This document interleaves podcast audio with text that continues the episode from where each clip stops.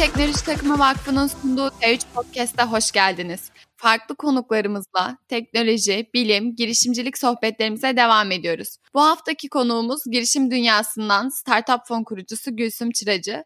Kendisiyle yeni nesil yatırım üzerine konuşacağız. Gülsüm Hanım yayınımıza hoş geldiniz. Nasılsınız? Çok teşekkürler Büşra. İyiyim. Umarım sen de iyisindir. Çok teşekkür ederim. Ben de iyiyim. Sohbetimize sizi tanıyarak başlamak istiyorum. Gülsüm Çıracı kimdir? Bize biraz bahseder misiniz? Tabii ki ben yaklaşık 15 yıldır bu girişimcilik ekosistemin içindeyim. Girişimcilik kariyerim benim ilk bankacılık krizi sonrasında Dünya Bankası'nın Türkiye'de girişimcilik projesi yapmak istemesiyle başladı. O projede proje yöneticisiydim. Türkiye'nin ilk girişimcilik projesidir. Türkiye'nin farklı bölgelerinde ilk pilot projeleri gerçekleştirdim. Benim için de çok iyi bir deneyim oldu. İlk dediğim gibi girişimcilik dünyasıyla tanışmam öyle oldu. Tabii o dönemlerde bundan 15 yıl öncesinden bahsedince bir ekosistem yoktu ve düşe kalka kendim öğrenmek zorunda kalmıştım girişimcilikle ilgili dünyayı. Bu süreç içerisinde bu 15 yıl içinde de girişimcilik ekosisteminin gelişmesine de güçlenmesine de tanık oldum. Dünya Bankası projesinden sonra kendi danışmanlık firmamı kurdum ve girişimcilere yönelik eğitimler, danışmanlıklar verdim. Türkiye'nin hemen hemen her yerinde çalıştım.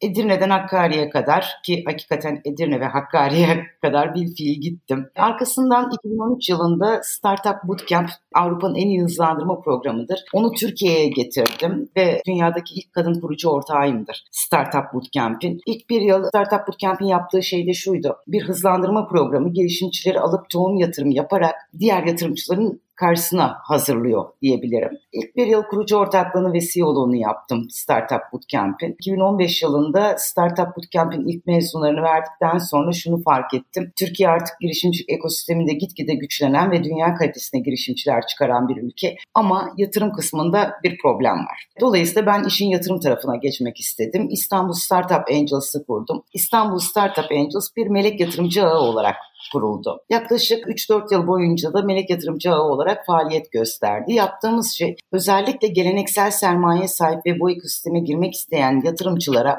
melek yatırımcılığın dinamiklerini anlatarak girmelerini sağlamaktı. Bu amaçla yine Anadolu'yu dolaşmaya başladık. Sanayileşmiş şehirlerde geleneksel yatırımcılara melek yatırımcılığı anlattık. Nedir ne değildir bunu anlattık ve yaklaşık 30 yatırım yaptık bu sayede biz. Bu yeni yatırımcıların ekosisteme gelişiyle. Ama iki sene önce melek yatırımcı alanının da sürdürülebilir bir model olmadığına kanaat getirdik. Çünkü ekosisteme yeni giren yatırımcılar birkaç problemle karşılaşıyor. Bunlardan bir tanesi girişimcilere ulaşabilme problemi işte deal flow takip etme, o girişimcileri bulabilmekle ilgili bir zaman ayırması gerekiyor. Diğeri e, girişimciyi bulsa dahi yatırım kriterleri yani neye bakıp yatırım kararı vereceği konusunda eğer ki deneyimli değilse burada bir sıkıntı yaşayabiliyor. Bir diğeri de yatırım sonrası takip. Yani portföy oluşturmak ve yatırım sonrası takip. Bu sözünü etmiş olduğum yatırımcı profilinin her birinin farklı işleri var. Dolayısıyla o takibi yapmakta da zorlanabiliyorlar vakit ayırmakta. Bu nedenden dolayı iki yıl önce Startup Fon ortaya çıktı. Startup Fon bir erken aşama yatırım platformu olarak tanımlıyoruz kendimizi. Aslında online venture capital da diyebiliriz. Dijital venture capital. Dedik ki yatırımcıların riskini minimize edecek bir model bulalım. Bunun için Hollanda'da bir fon kurduk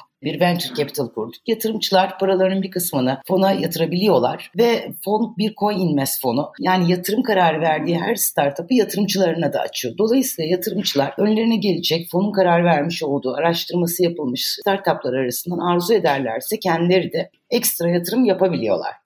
Şu anda fonun ilk kapanışını yaptık yaklaşık iki ay önce. Yeni kapanışlara hazırlanıyoruz. Yeni yatırımcıları kabul ediyoruz. 2-3 yatırımımızı tamamladık. Platformumuzda 1500'den fazla yatırımcı var. Türkiye'nin farklı şehirlerinden. Toplam 55 farklı şehirden bu yatırımcılar. Hayalimiz aslında melek yatırımcı adaylarının ya da teknolojiye yatırım yapacak kurumsal firmaların çok fazla vaktini almadan düşük riskli yatırım yapabilecekleri bir araç geliştirmekti tüm süreçleri yani girişimci görüşmesi, incelemesi, portföy takibi, raporlaması bunları online'a taşıyoruz biz. Dolayısıyla yatırımcı dünyanın neresinde olursa olsun bir şekilde internetten her şeyi takip edebilecek. Girişimin birçok alanında bulunmuşsunuz. En son yatırım tarafına da girmişsiniz. Evet. Hem girişimci hem yatırım tarafına hakimsiniz. Girişimciler yatırım almak için yatırımcılarla bir araya gelmeden önce mutlaka neleri tamamlamış olmalı sizce? Valla bu çok güzel bir soru Büşra. Ben de elimden geldiğince bunu anlatmaya çalışıyorum. Şimdi öncelikle girişimciler yatırım almadan öncesinde mutlaka bir hazırlık yapmalılar. Yatırımcının sorabileceği sorulara hazır olmaları lazım. Bunun için işte güncel sunumlarının olması, finansal projeksiyonlarının olması, bunun dışında işte yatırımcının soracağı rekabet, takım, pazar büyüklüğü gibi tüm bilgileri haiz olmaları lazım. Arkasından bir diğer yine yatırımcı ararken dikkat edecekleri şeylerden biri ben hangi aşamada yatırım arıyorum, ne kadar yatırım arıyorum sorusuna çok net cevap vermeleri lazım. Türkiye'de birçok yatırımcı var. Artık yatırım ekosistemi de son derece hızlı bir şekilde büyüyor, gelişiyor. Fakat yatırımcılar arasında şöyle bir şey var. Her yatırımcı her aşamadaki girişime yatırım yapmıyor. Yatırımcıların da kendi stratejileri var. Örnek veriyorum melek yatırımcıların işte yatırım büyüklüğü bellidir. İşte ben 150 bin dolara kadar, 200 bin dolara kadar mesela yatırım yapabiliyorum der. Venture capital'larda çok daha nettir. İşte minimum şu kadar yatırım yaparım, maksimum şu kadar yatırım yaparım ve yatırım yapacağım girişimcinin şu aşamada olmasını beklerim gibi. Dolayısıyla bu yatırımcıları da analiz etmeleri lazım. Ben ne kadar para arıyorum bunu karşılayabilecek yatırımcılar kimler? Onlara gitmesi lazım. Burada yapılan hatalardan bir tanesi girişimci yatırım aradığında tüm yatırımcılara ulaşmaya çalışıyor. Fakat aramış olduğu para henüz doğum aşamasındaysa 200-300 500 bin dolar arıyorsa minimum 1 milyon dolar yatırım yapan bir yatırımcıya gitmesi anlamsız. Çünkü o yatırımcı 1 milyon ihtiyacı olana kadar yatırım yapamayacak. Çünkü stratejisi o şekilde. Bu nedenle hangi aşamadaysa o yatırımcılara gitmesi lazım. Arkasından e, yatırımcı almak demek şirketine ortak almak demek. Burada yatırımcı görüşmeleri ilerledikçe kendisine şunu sormalı. Ben bu yatırımcıdan katkı alabilir miyim? Bu yatırımcıyla ortaklığımı devam ettirebilir miyim? Yatırımcının enerjisinin uyuşması da çok kıymetli. Yine buna bakması lazım. Burada bir diğer konu sermaye tablosunun düzgün olması. Nedir sermaye tablosu? Yatırımcı geldiğinde bir hisse vermek zorunda girişimci. O hissenin oranı ne olacak? İlk aşamada ne kadar hisse vermesi lazım? Tekrar yatırıma çıktığındaki ortalama bir girişimci hayatı boyunca yani o startup'ın hayatı boyunca 5-6 yatırım roundundan geçer. Her birinde hisse vermesi gerekli. Bu nedenle o sermaye tablosunu ilk günden itibaren dengeli tutmak zorunda. Yine çok rastladığım şeylerden biri işte ilk yatırımcının yüksek hisse alması. Bu girişimcinin maalesef daha sonraki yatırımcılarla görüşürken problemi haline gelebiliyor. Çünkü bir sonraki yatırımcıyı aldığında yine hisse vermesi lazım ama yer kalmayabiliyor. Girişimci azınlık hisseder haline gelebiliyor. Bu da çoğu yatırımcının tercih ettiği bir şey değildir. Özellikle erken aşamada büyük çoğunluğun girişimcilerde olmasını tercih eder yatırımcılar. Girişimcilerin yatırım almaya başladıkları aşamalardan bahsettiniz. Genel olarak hangi safhada yatırım almaya başlıyorlar? Yani yeni nesil bir yatırımcı girişimde neler görmeyi bekliyor? Şimdi dediğim gibi yatırımcının stratejisiyle, yatırım teziyle çok doğru orantılı bu. Ama tabii ki bir girişimin hayatı var. Şimdi buradan başladığımızda girişimci ilk yola çıktığında fikirle başlıyor. Tabii bizler her yerde şunu söylüyoruz. Biz fikre yatırım yapmayız. Birçok yatırımcı aynı şeyi söyler. Fikrin çok önemi yok diye. E, ama Fikirle de başlıyor her şey. Peki fikir aşamasındayken ne yapacak girişimci? Fikri bulduktan sonrasında önce ekip kurmaya başlayacak. Ben bu fikri kimlerle hayata geçiririm? Yine bu aşama yatırımcıların ilgilendiği bir aşama değildir. Çoğu yatırımcının, bütün yatırımcılar adına da konuşmayayım, çoğu yatırımcının ilgilendiği aşama değildir. Ekip kurduktan sonra artık hayatındaki fikri ete kemiğe bürünür hale getir, e, getirmesi lazım. İşte argesinin yapılması, ürünün çıkması bu bir süreç. Tabii bu noktada yine paraya ihtiyacı olmayacak mı girişimcinin olacak. Dediğim gibi ARGE'de çok fazla yatırımcıların ilgilendiği bir şey değil. Peki ne yapacak girişimci? Bu aşamada kamu kaynakları ve kendi kaynakları en önemlisi. Ben çoğu girişimciye bunu öneriyorum. Fikri işe dönüştürürken yani ürünü çıkarma yolculuğunda ürünü çıkarana kadar teknoparklara, teknoloji merkezlerinde kendinize bir yer edinin. Kamu kaynaklarıyla ilerlemeye çalışın. TÜBİTAK, KOSGEB, kuluçka merkezlerinin kaynakları gibi kamu kaynaklarıyla ilerleyin. Çünkü yatırımcı en erken nerede bakmaya başlıyor? İyi kötü gözle görülür, elle tutulur bir ürün olduğunda ilgilenmeye başlar. Bu noktadan itibaren artık yatırımcılarla görüşmeye başlayabilirler. Kamu tarafından da gerçekten artık bu fikir aşamasındaki olan yatırımlara da çok büyük destekler var dediğiniz gibi. Kesinlikle. Kendinizi tanıtırken bahsettiğiniz gibi geçmişten günümüze sürekli değişiyor, gelişiyor bu girişim süreci. Yatırımcılık kavramına biraz daha hakimiz ama yeni nesil yatırımcılık kavramı bizler için de yeni. Bu kavrama neden ihtiyaç duyuldu? Şöyle, şimdi geleneksel yatırımcılıkla bizim dünyamızdaki teknoloji yatırımcılığını ayıran unsurlara bakalım. Daha önce ki benim de gençliğimde öğretilen buydu. Yatırımcılık dediğiniz şey bir şeye yatırım yaparsınız. Bu gayrimenkul olabilir, bir fabrika olabilir ya da bir iş olabilir. O işi büyütüp satmak değildi gelir kaynağı. O işe yatırım yapıp temettü geliri elde etmek. Yani o karın kendinize düşen kısmını alabilmekte. Tabii böyle olduğu zaman kardan yüksek hisse alabilmek için, yüksek pay alabilmek için de o dönemde yatırım yapan kişiler büyük hissedar olmayı tercih ederdi. Fakat yeni nesil yatırımcılıkta durum değişti. Burada temettü geliri değil yani bir kar beklentisi şirketin karlığından bir temettü geliri elde etmek gibi bir beklentisi yok yatırımcının. Yatırımcının beklentisi ben bu şirkete küçükken yatırım yaptım, büyüdüğünde hisselerimi satayım. Tamamen tüm dünyadaki bu venture capital'larında, melek yatırımcılarında oynadığı oyun budur. 1 liraya aldığım hisseyi 20 liraya satabilir miyim?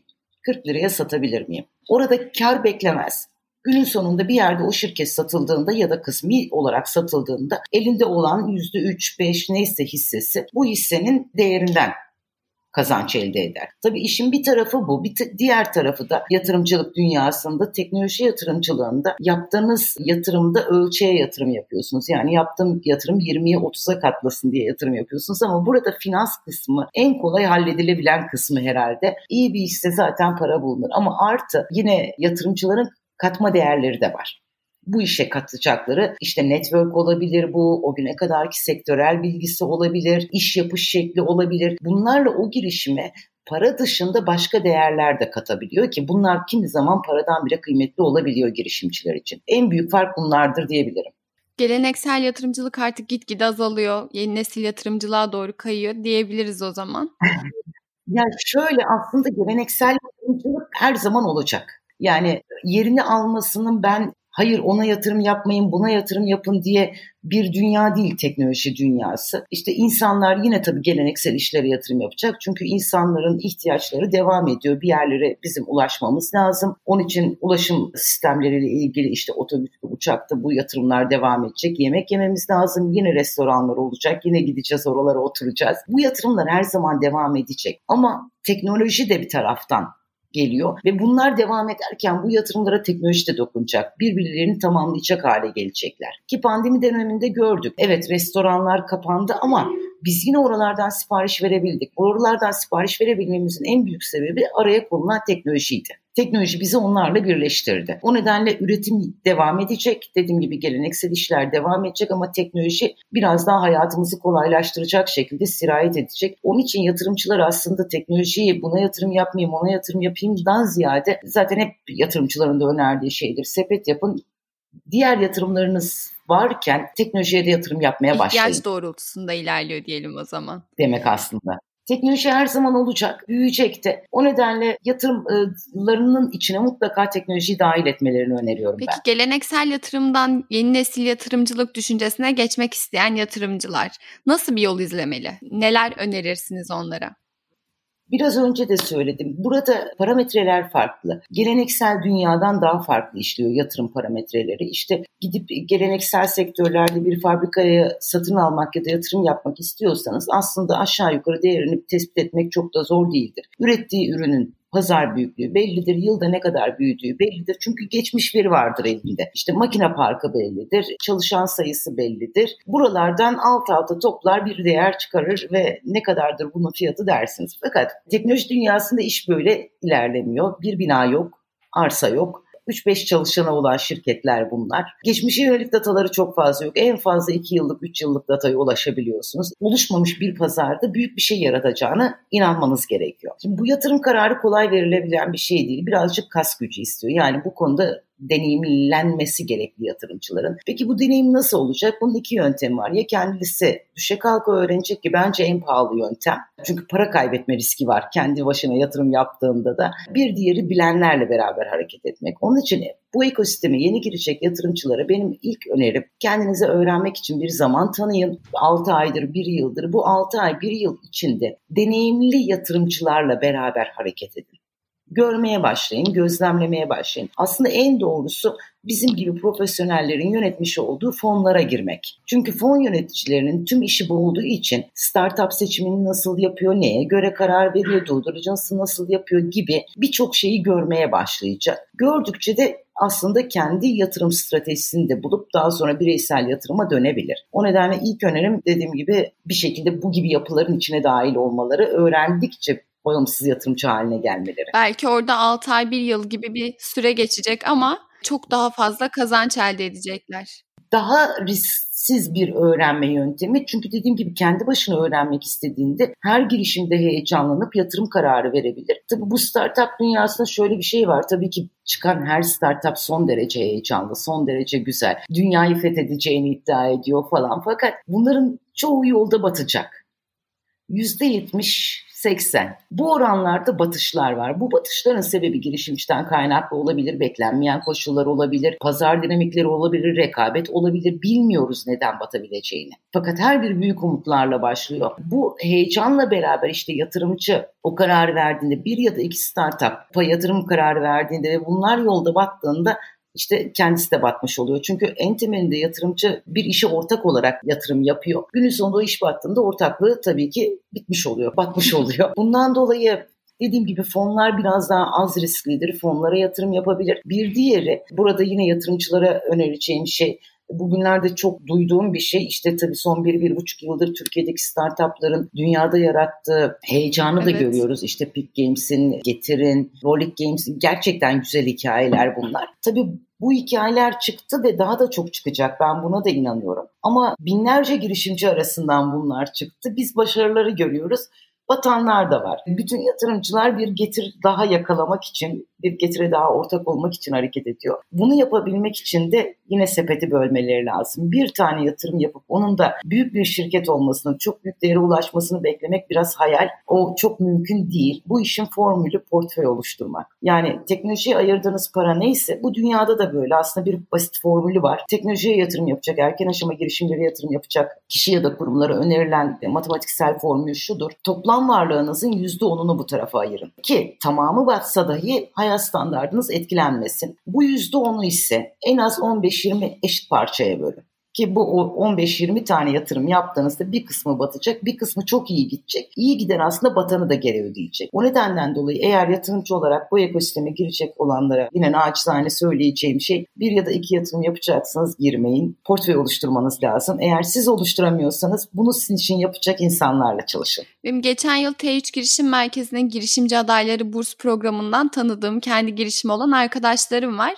Bunların bazıları girişimlerine yatırım alabildi, bazıları alamadı, işte bazıları %15 gibi yatırımlar aldı.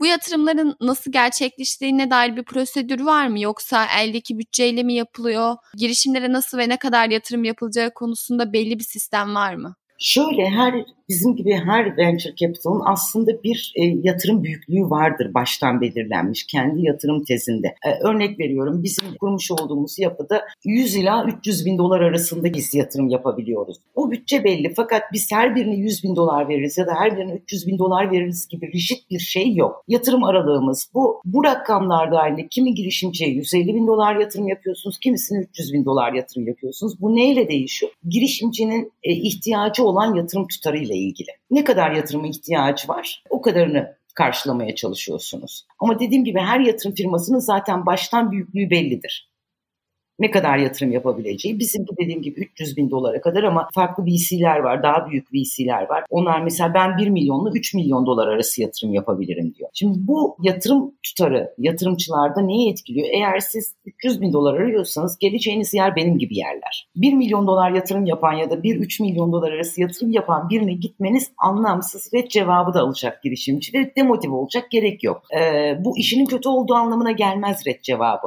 O ölçekte henüz yatırıma hazır olmadığı anlamına gelir. Şimdi bu noktada bir şey daha söylemek istiyorum Tabii. Büşra. Şimdi girişimciler için yatırım bir başarı değil demiştim hı hı. ben. Bu arada benim Türkiye'de çok gördüğüm bir şey. Girişimcilere biz dönem dönem hayır cevabı veriyoruz. Tabii ki her girişime yatırım yapabilme imkanımız zaten yok. Fakat bu hayır cevabı hayır değildir aslında. Şöyle ki hayır değildir. Girişimci hazır olmadığı için hayır demişizdir. Biraz daha yol alması lazımdır. İşte ekibinde bir problem vardır onun için hayır demişizdir. Henüz müşteri validasyonu tamamlamamış almıştır. Onun için hayır demişizdir. Burada girişimcinin bana hayır dedi bir daha da bu kapıyı çalmam gibi yapmaması lazım. Mutlaka yatırımcının neden yatırım yapmadığını öğrenip ona göre tekrar çalışmaya devam etmesi lazım. Tekrar işte müşteri validasyonu tamamlamadığı için yatırımcı hayır dediyse müşteri validasyonu tamamlanınca tekrar yatırımcıyı güncellemeli ki bizim böyle hikayelerimiz oldu. Yani bizim bir buçuk iki yıl önce ya hayır dediğimiz bir girişimi iki yıl sonra bir baktık çok güzel yol almış yatırım yaptık. Bu anlamda girişimcilerin yatırımı bir süreç olarak görmeleri lazım. Yatırımcıya ilk gittiklerinde yatırım almamalı